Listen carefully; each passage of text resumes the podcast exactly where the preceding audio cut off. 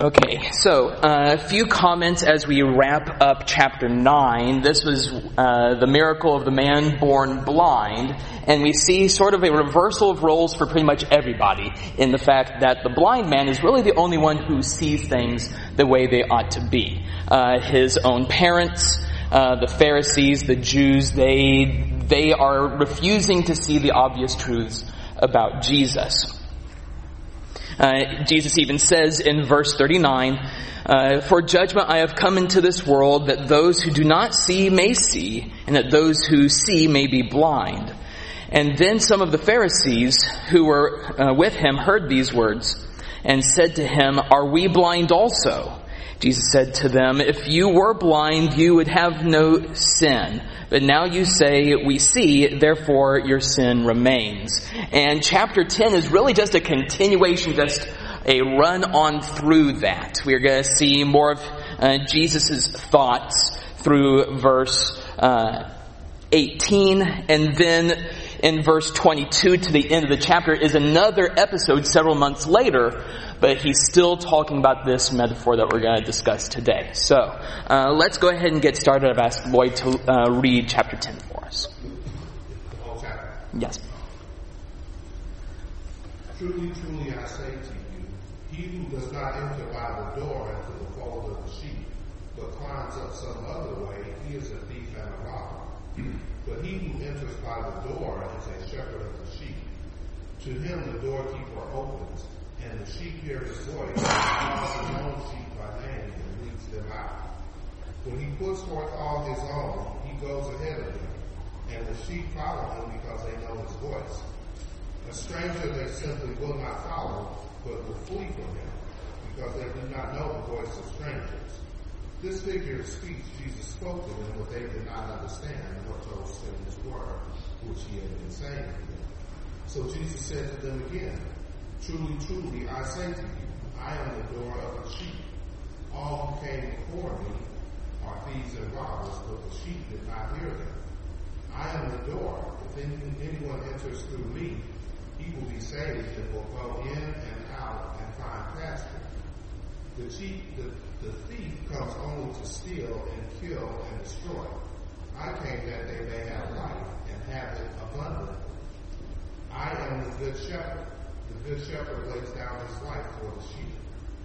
He who is a hired hand and not a shepherd, who is not the owner of the sheep, sees the wolf coming and leaves the sheep and flees, and the wolf snatches them and scatters them. He flees because he is a higher hand and is not concerned about the sheep. I am the good shepherd, and I know my own, and my own know me. Even as the Father knows me, and I know the Father, I lay down my life for the sheep. I have other sheep which are not of this fold. I must bring them also, and they will hear my voice, and they will become one flock with one shepherd. For this reason, the Father loves me, because I lay down my life, so that I may take it again. No one has taken it away from me, but I lay it down on my own initiative. I have authority to lay it down, and I have authority to take it up again. This commandment I received from my Father. A division occurred again among the Jews because of these words. Many of them were saying, He has a demon and is insane. Why do you listen to him? Others were saying, These are not the sayings of one demon possessed. A demon cannot open the eyes of the blind, can he? At that time, the feast of dedication of the dedication took place at Jerusalem. It was winter, and Jesus was walking in the temple in the portico of Solomon. The Jews then gathered around him and were saying to him, How long will you keep us in suspense? If you are the Christ, tell us plainly. Jesus said to them, I told you, and you did not believe. The Father works that I might do, the works that I do in my Father's name, testify of me. But you do not believe because you are not of my sheep. My sheep hear my voice, and I know them, and they follow me and I give them eternal life. I give eternal life to them, and they will never perish, and no one will snatch them out of my hand my Father who has given them to me is greater than all, and no one is able to snatch them out of the Father's hand. I and the Father are one. The Jews picked up stones again to stone him. Jesus answered them, I show you many good works from the Father, for which, for which of them, for which of them are you stoning? The Jews answered him, For a good work we do not stone, but for blasphemy, because you, being a man, make yourself out to be God. Jesus answered them, Has it not been written in your law? I said you are gods. If he called them gods, to whom the word of God came, and the scripture cannot be broken, do you say of him whom the Father sanctified and sent into the world, you are blaspheming because I said I am the Son of God? If I do not do the works of my Father, do not believe me. But if I do them, though you do not believe me, believe the works, so that you may know and understand that the Father is in me, and I in the in the Father. Therefore they were seeking again to seize him, and he eluded their grasp. And he went away again beyond the Jordan to the place where John was first baptizing, and he was standing there. Many came to him and were saying, While John performed no sign, yet everything John said about this man is true. Many believed in him there. Thank you. Wow, there's a lot to unpack here as Jesus continues his interaction with these Pharisees uh, who are uh, kicking out, disfellowshipping this formerly blind man, uh, though he had done nothing wrong, but was just attesting to the truth that he had witnessed. Uh, and he sets up here this uh, this metaphor, this parable, if you will, uh, about sheep and shepherds and thieves and wolves and hired hands, and there's a lot in there. Uh, let's let's try and break down at least the first five verses. What is there anything that stands out to you as to the points that are being made uh, in this in this first section?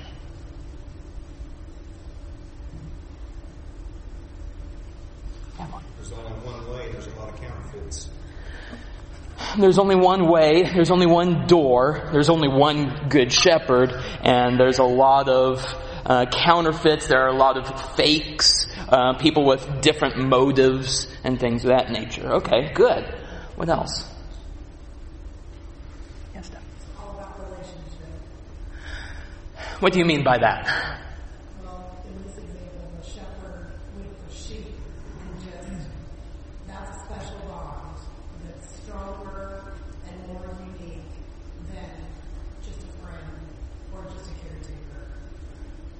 Good. Uh, you know, like a parent and a child, or a person with their pet, but even more so the shepherd with the sheep. I mean, I even think of Ryan, like the animals, I can better than they love me. You know?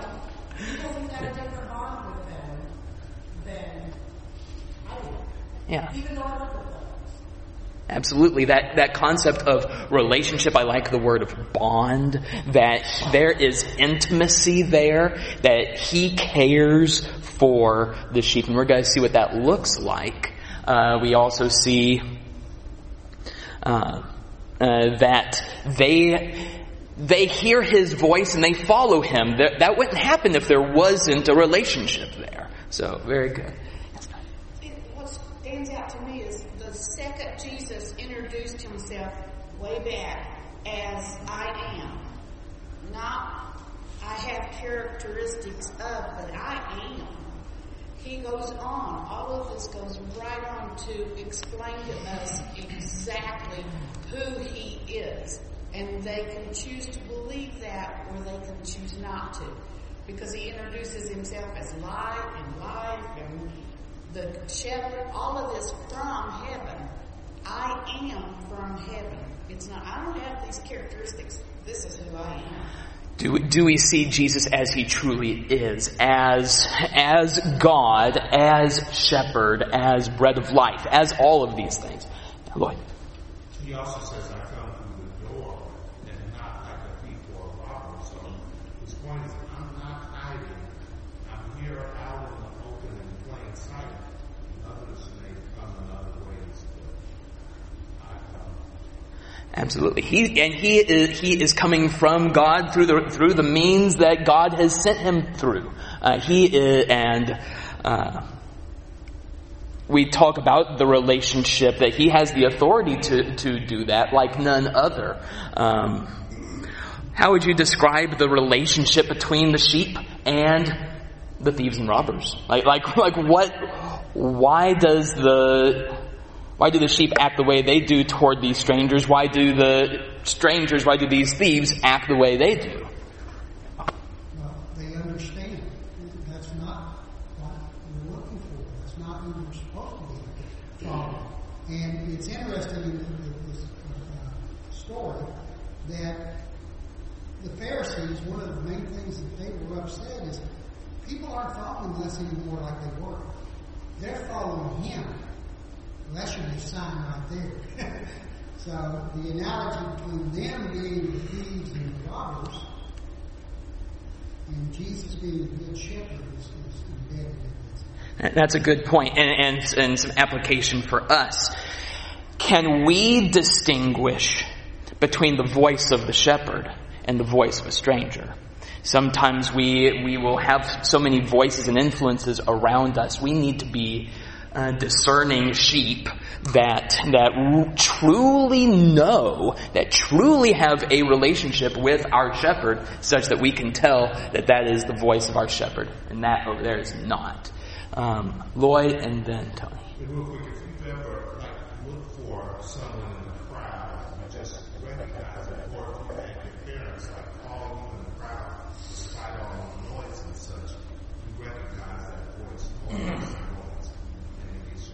Because you have that relationship and you can you can be listening for that.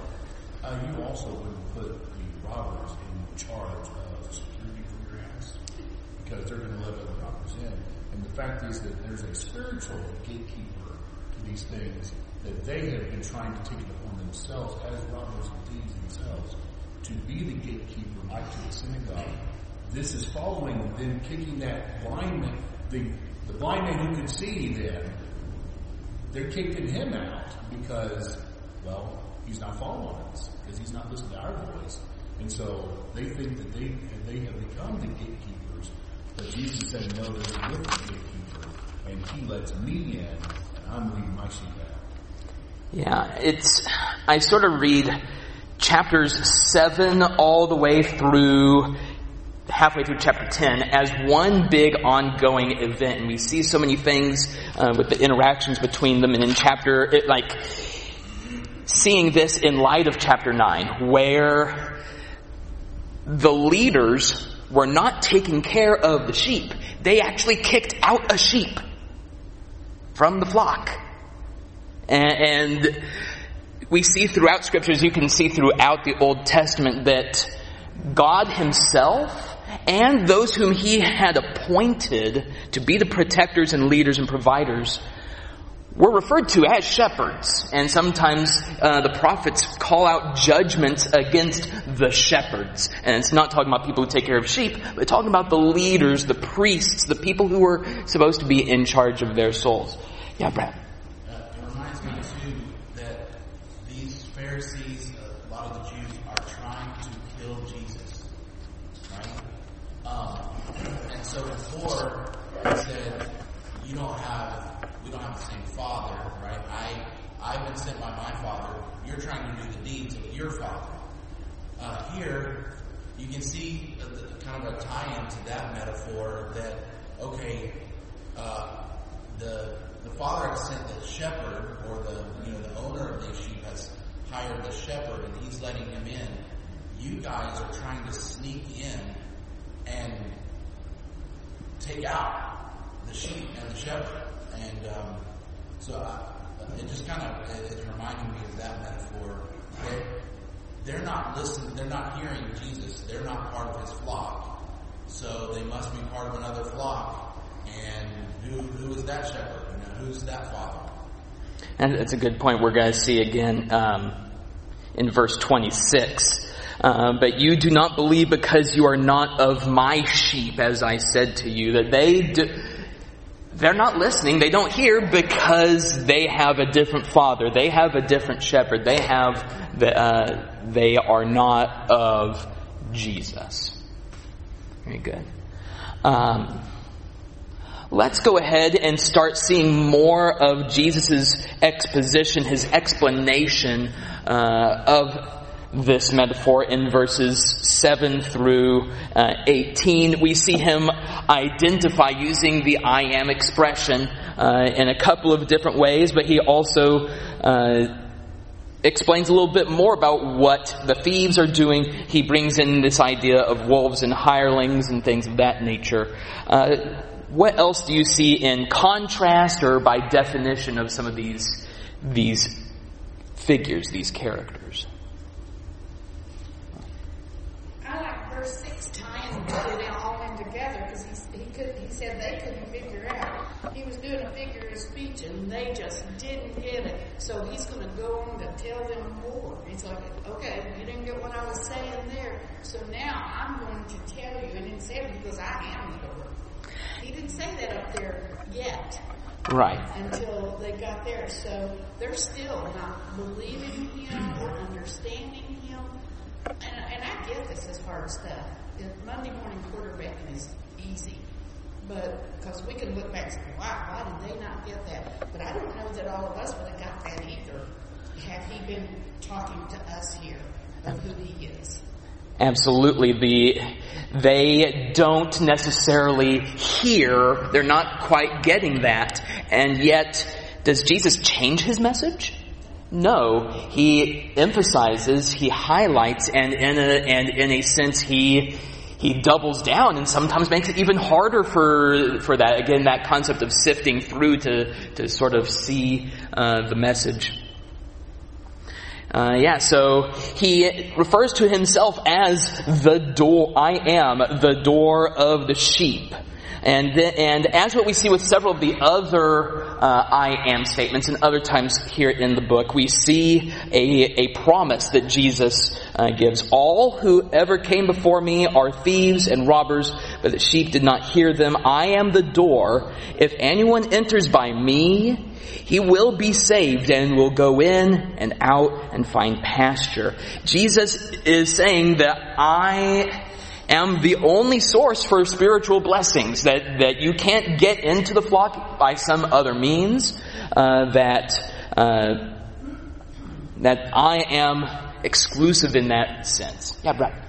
Yeah, I'd like to hear what other people are thinking about it. Is he talking to the Pharisees here and basically uh, saying, "You guys have been preaching, and you know you're you've been acting like the salvation of these people, but actually you're a robber and a thief, and you've only been trying to kill, steal, and destroy and oppress, and you're you're ready to strike and take away people's livelihood, like somebody who was blind from birth and was um, healed.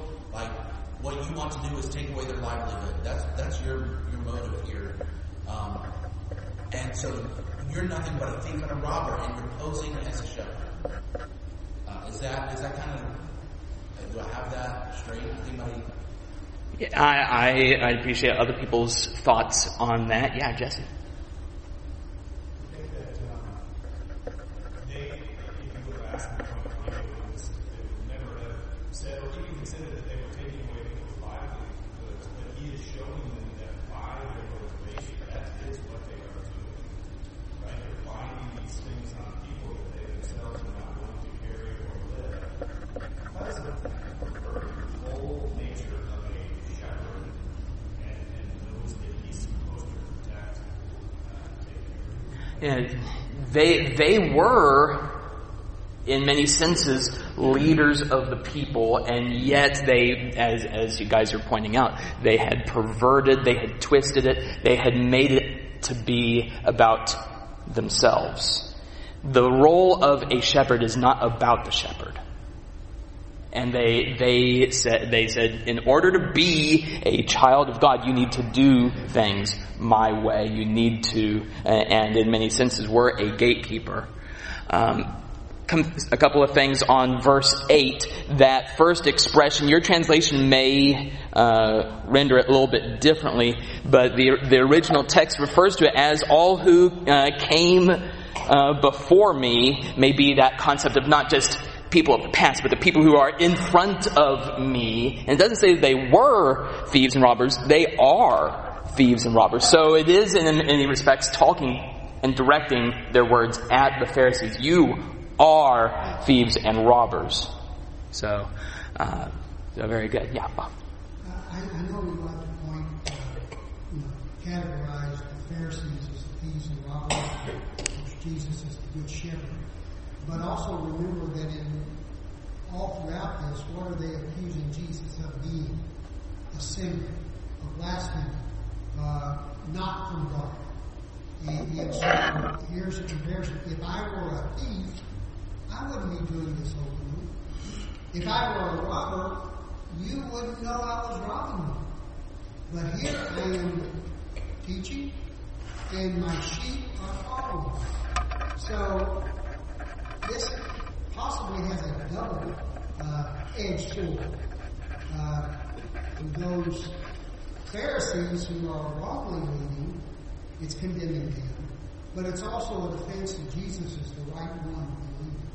That's, that's a good point that the shepherd acts in the open. He doesn't act subversively uh, in secret, but that's, uh, that is what we see the Pharisees are indeed doing. Um, we see uh, verse 10 as a very powerful uh, verse. The thief does not come except to steal, to kill, and destroy. I have come that they may have life and that they may have it more abundantly.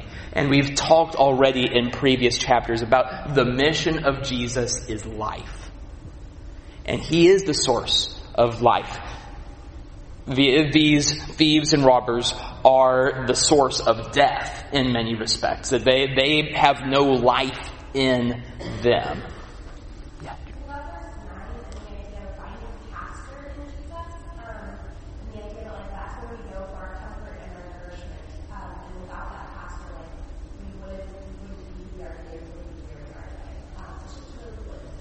Yeah, I appreciate that. That uh, the what we need. I was reminded of back in chapter one, uh, whenever the two disciples of John the Baptist were, uh, start following him, and Jesus turns around and says, "Who? Uh, what are you seeking?" And they say, "Where are you staying?" They don't say, "I need this, I need this, I need this." They don't know what their needs are, but they know that Jesus is going to be the source of that, and so uh, very good. I love the grace in verse 10. He said, The thief comes only to steal and kill and destroy. I came that they may have life. So he is offering the thieves life. That's, that's, that's a good, uh, good interpretation of that.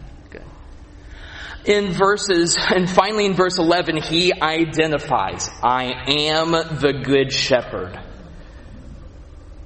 What makes him good? He's nice. He's friendly. He's willing to give his life for his sheep. He could not be the good shepherd without laying down his life. He, and so he had, he lays down, uh, his life, uh, for these, for these sheep. He calls them, and we, we looked over this, um, in verse 3. He calls his sheep by name. By name. And they follow him. And not only does he lead them to where they need, but he makes that sacrifice. Uh, whereas anybody else would would flee whenever they see the danger. And here he, in a sense, he's talking to the thieves and robbers. In a sense, he's talking to the wolves. He's talking to the people who are going to take his life. In a poor word of phrase, he's going to lay his life down in front of these wolves. Um, and he says in verse 12, these hirelings, uh, they're going to see these wolves, they're going to flee. The, anybody else would, would not stand up to the call of, of the shepherd. Uh, so, Very good. Other thoughts as we're going through here. The principle also applies to eldership. I- Is an elder leading from position or is he leading from love? That's a, that's a good point. Uh, one of my one of my thought questions as I was going through this is is applications because there's there's sacrifice of a shepherd, there's ulterior motives of a of a robber and a thief that, who wants who wants to be a gatekeeper for the kingdom of God, who has no right for that, and or just a hireling who likes the position, but as, as soon as trouble comes, they they turn tail and run. So, uh, seeing seeing what the attitude of a shepherd ought to be, shepherds of the, of the spiritual flock here, shepherds in the home, shepherds in the workplace, those kinds of applications.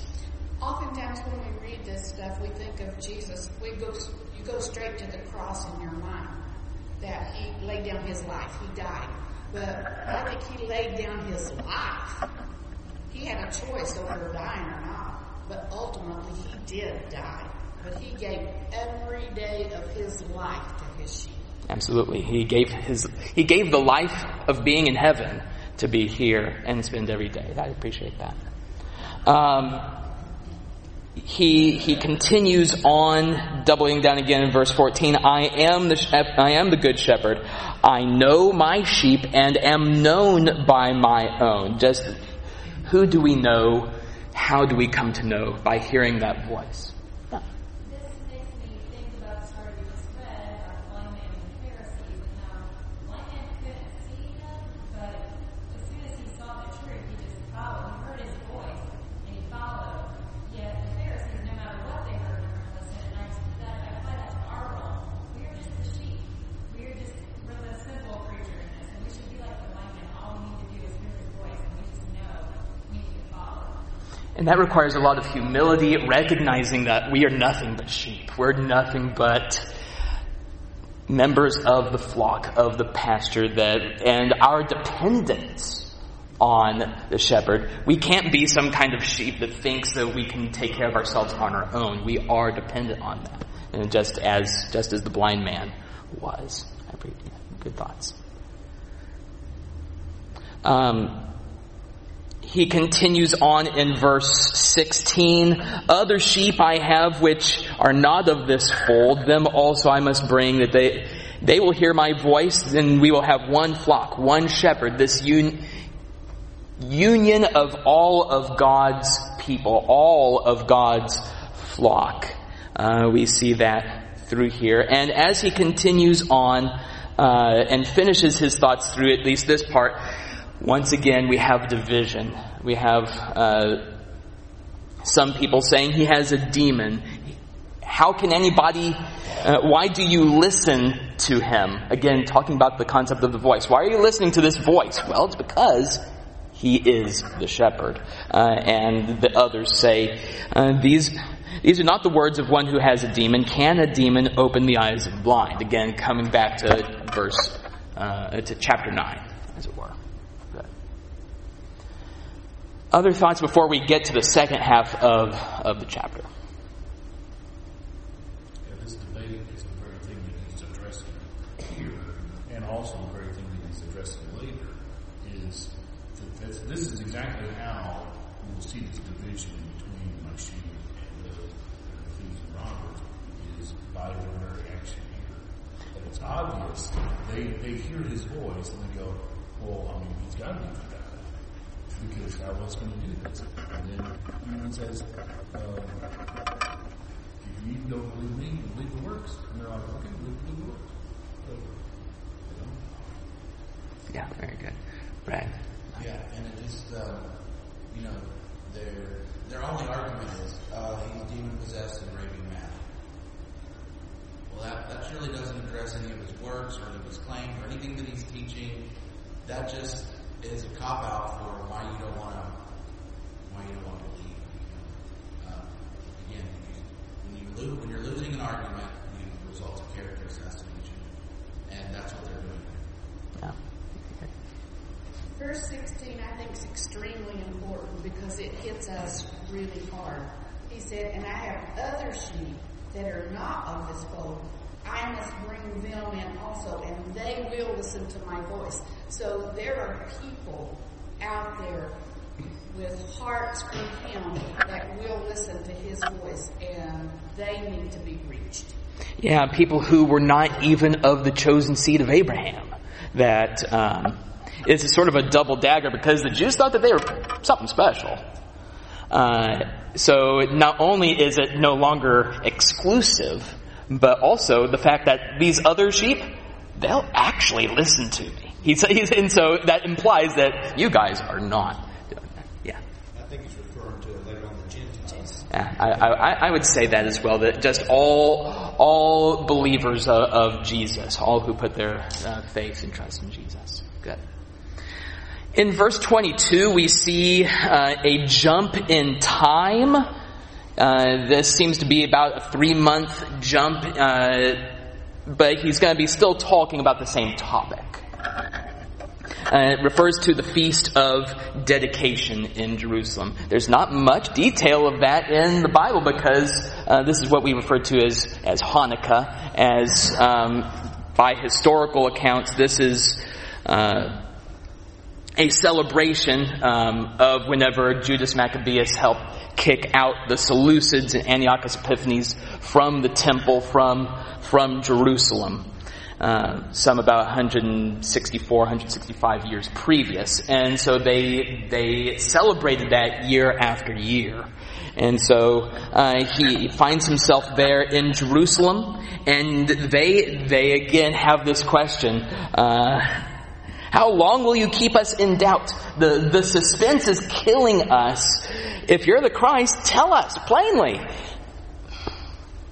Hasn't Jesus been doing that. He has not necessarily said those exact words, but as we're going to see, his works, which aren't his own works, they're the works that his Father gave him to do. Um, his fulfillment of prophecy, uh, the fact that he is speaking truth. That if they just listened to his message, they would be able to understand that he is the good shepherd. Uh, so, uh, what we've already talked about a little bit of this already, but what do you see in, say, in verses 25 and following, or if you have more thoughts on uh, verses 22 through 24?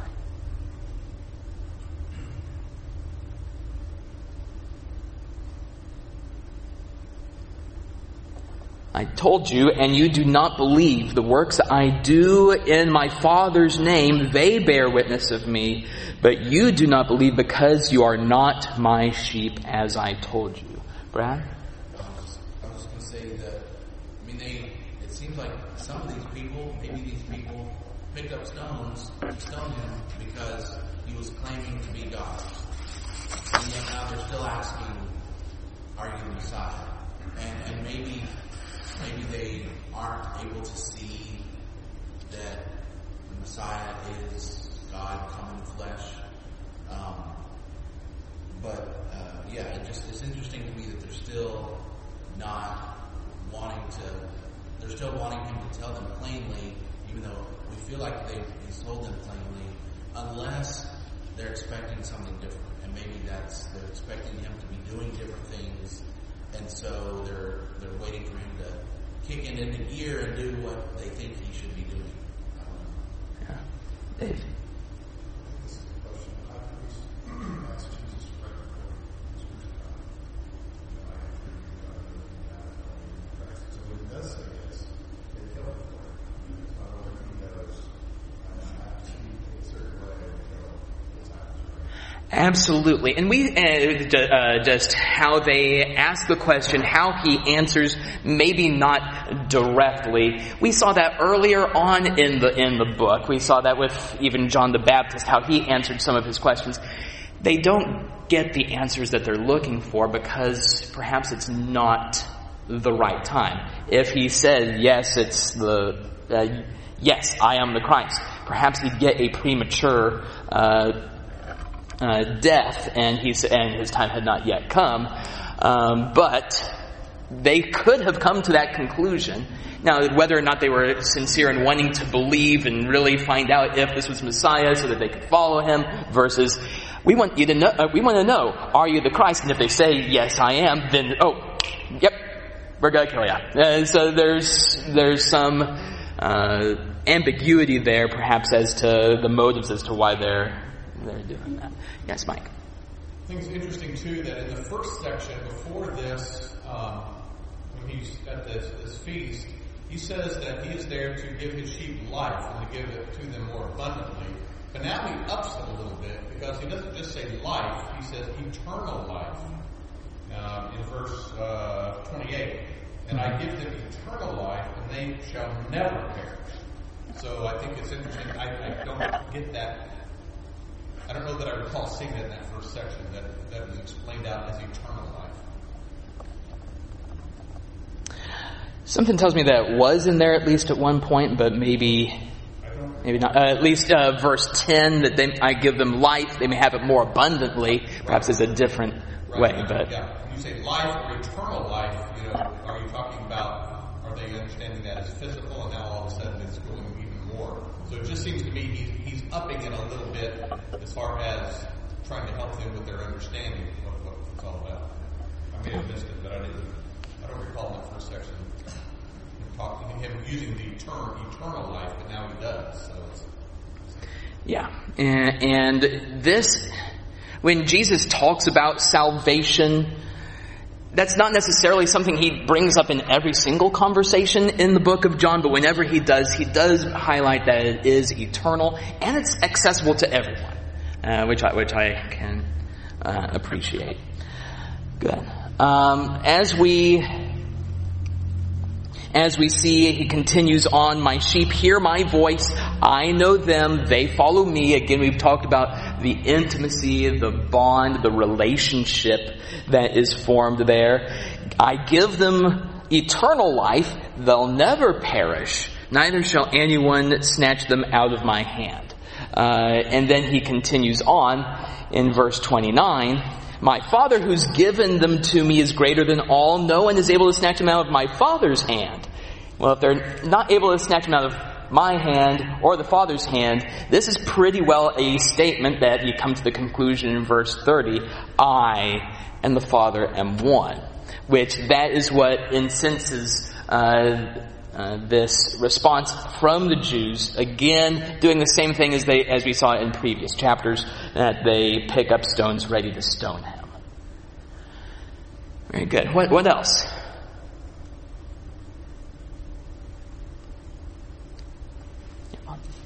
Well, in, in verse 40, uh, 33 shows that they really didn't na- understand the question that they were asking up in uh, verse 24. Their conception of Christ was not as the Son of God, as God.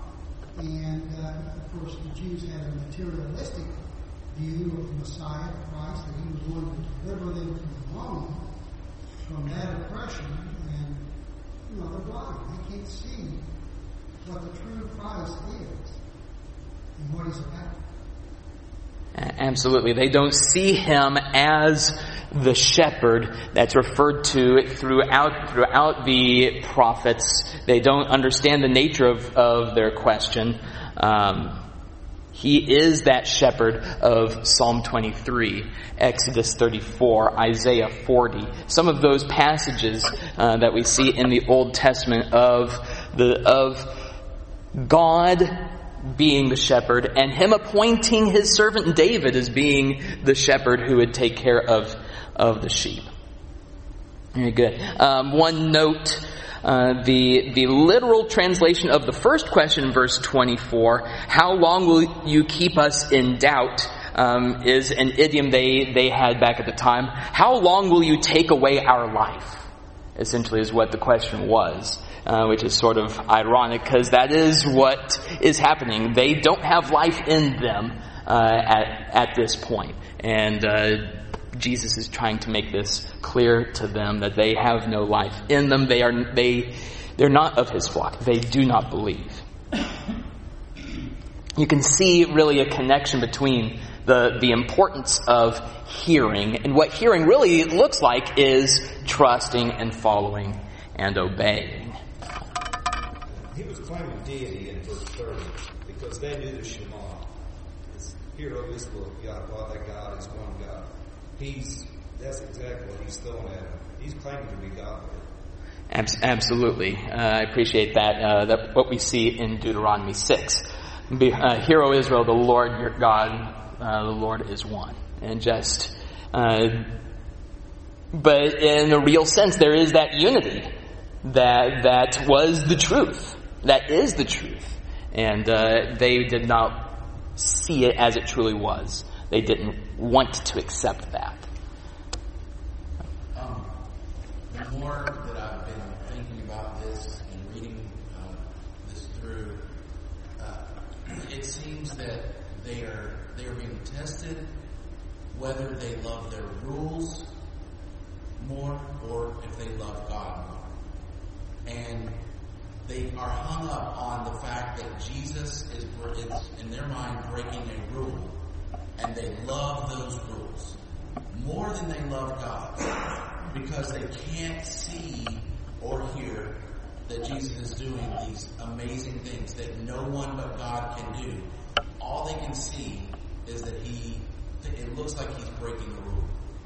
And so they love, they're being tested and being found out that they love the rules and, and traditions uh, that they are trying to follow more than they love God himself.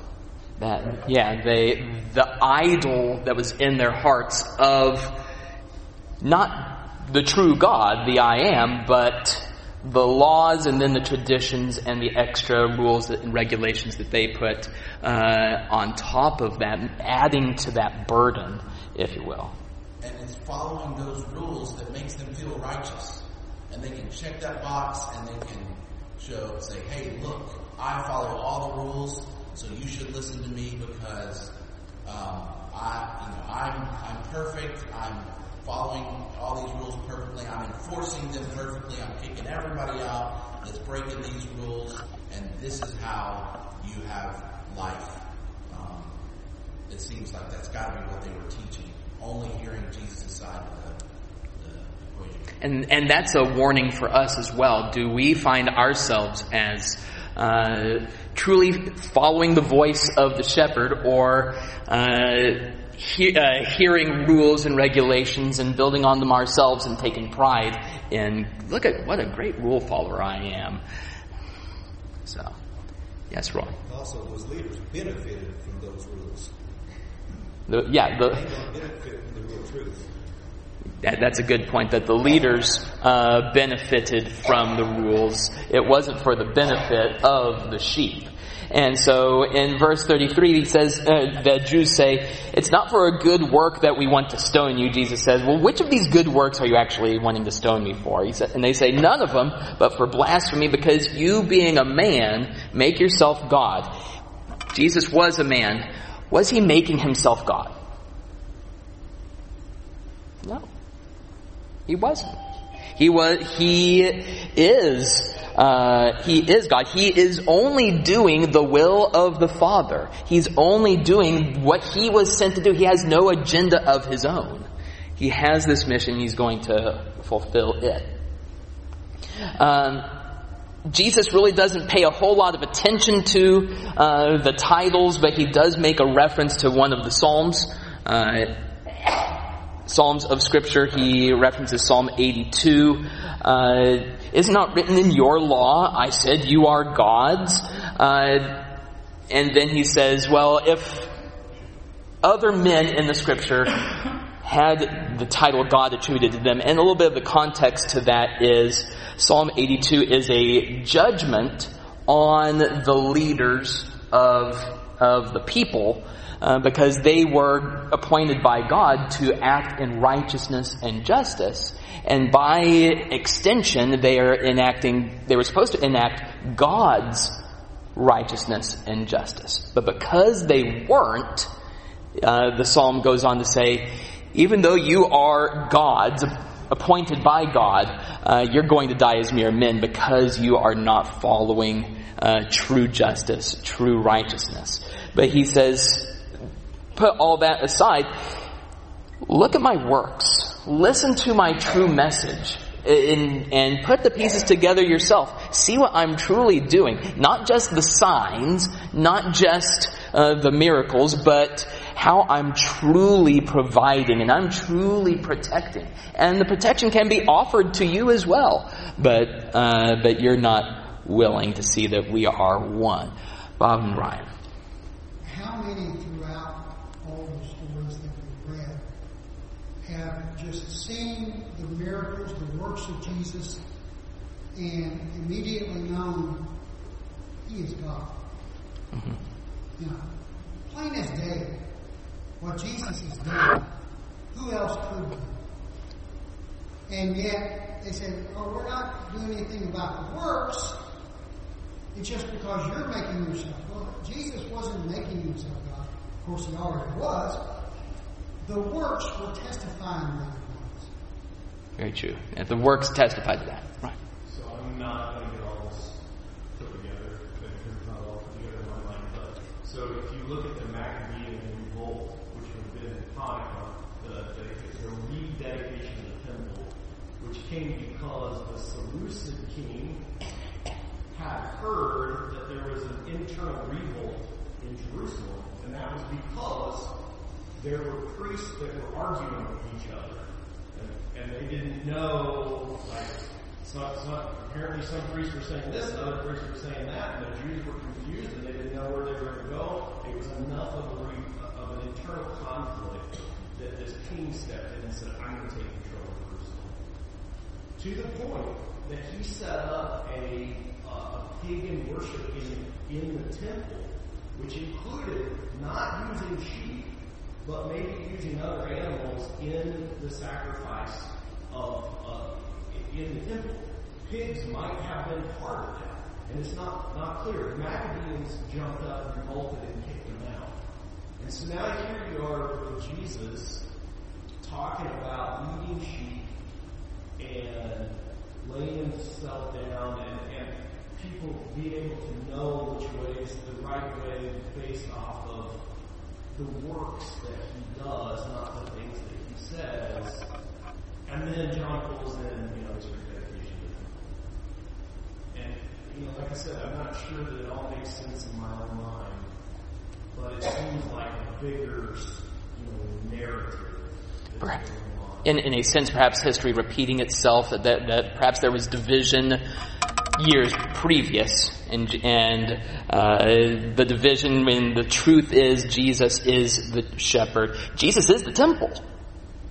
Jesus is God among his people. And so, uh, seeing that as well. Very good. Um, once again in verse 38, if I, uh, if I do the works of my Father, uh, though you do not believe me, believe the works, that you may know and believe that the Father is in me. Again, they try to seize him, uh, to stone him, to put him to death, but he escapes. And verses 40 through 42, this book ends Jesus' ministry because he goes to where it all began. He goes to where, G, uh, where John the Baptist was doing his ministry, baptizing beyond the Jordan. Uh, and what we see uh, the people saying is John performed no sign, but all the things that John spoke about this man were true, and many believed in him. We see people joining Jesus beyond the river. We see something similar happening with King David. He, uh, at one point on the run, crosses the river uh, to escape his son, and people are joining him. Um, John's testimony is that this is the Lamb of God, the Son of God who came from heaven, who's from above.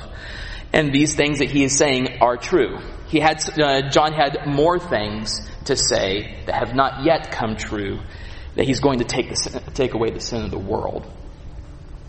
And so we see that John, who we saw back in chapter 1, in chapter 3, he has completed his mission. We saw in chapter 1, verse 7, that he came to testify so that people would believe. And that's where we see here at the end of uh, verse 42, many believed in him there. Very good. Our goal is to get through all of chapter 11 on Wednesday, so please read that and be, be ready to discuss that. Thank you for your comments.